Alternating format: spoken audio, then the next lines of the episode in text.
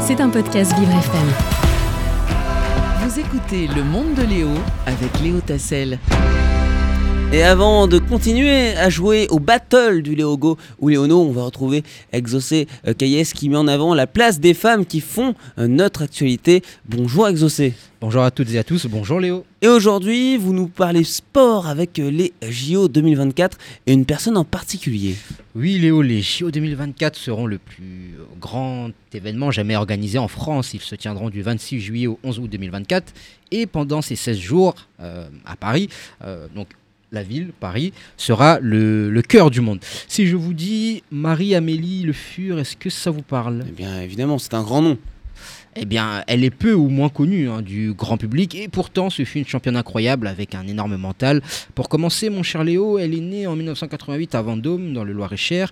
Marie-Amélie Le Fur est amputée de la jambe gauche à l'âge de 15 ans à la suite d'un accident de la route. Bien que cet accident ait brisé son rêve de devenir sapeur-pompier professionnel, elle décide de reconstruire son parcours de vie par le sport. Passionnée d'ath- d'athlétisme depuis son plus jeune âge, Marie-Amélie réalise ses premières courses seulement 4 mois ap- après l'accident. Triple championne paralympique, détentrice du record du monde de saut en longueur et du 400 mètres, Marie-Amélie décide de mener de front une carrière sportive et une carrière professionnelle. Et oui, salariée de l'entreprise EDF depuis 2013, à la suite de son Master STAPS, elle s'investit en parallèle dans différentes actions de sensibilisation pour favoriser l'inclusion des personnes en situation de handicap. Elle poursuit depuis 2018 cet engagement en tant que présidente du comité paralympique et sportif français qui assure la gestion des équipes de France lors des Jeux paralympiques et encourage le développement et le rayonnement des parasports en France. Et justement, elle s'est exprimée euh, sur ces jeux euh, du côté euh, d'RTL Exaucé. C'est exactement ça. Elle a confié chez nos confrères la nécessité de mieux expliquer le sport paralympique, souvent incompris des spectateurs, hein, en raison du grand nombre de catégories de handicap. Pour elle, le comité paralympique doit travailler pour expliquer au mieux ce que sont les sports paralympiques et qui sont les visages de cette équipe de France paralympique, car nous ne pouvons pas apprécier un sport si on est incapable de le lire, de ressentir les émotions. Et Marie-Amélie Le Fur euh, qui souhaite voir une belle équipe de France Exaucé. Eh bien oui, quand même. Elle veut voir une équipe de France performante après une édition 2021 à Tokyo euh, un peu décevante.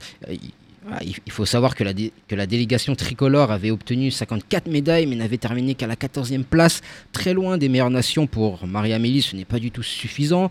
Elle souhaite et elle a l'ambition de revoir la France au sein du top 10. Elle confie aussi qu'il faut chercher plus de médailles d'or si on veut peser parmi les nations et que nos athlètes sont maintenant mieux accompagnés que par le passé et elle espère que cet investissement permettra à la France de briller.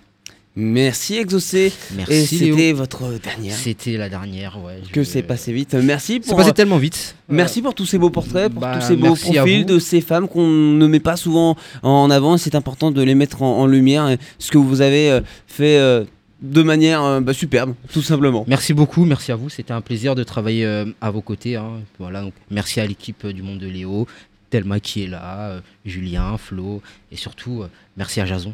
Un plaisir partagé. Merci Exaucé et puis bonne continuation. Merci. À bientôt. C'était un podcast Vivre FM. Si vous avez apprécié ce programme, n'hésitez pas à vous abonner.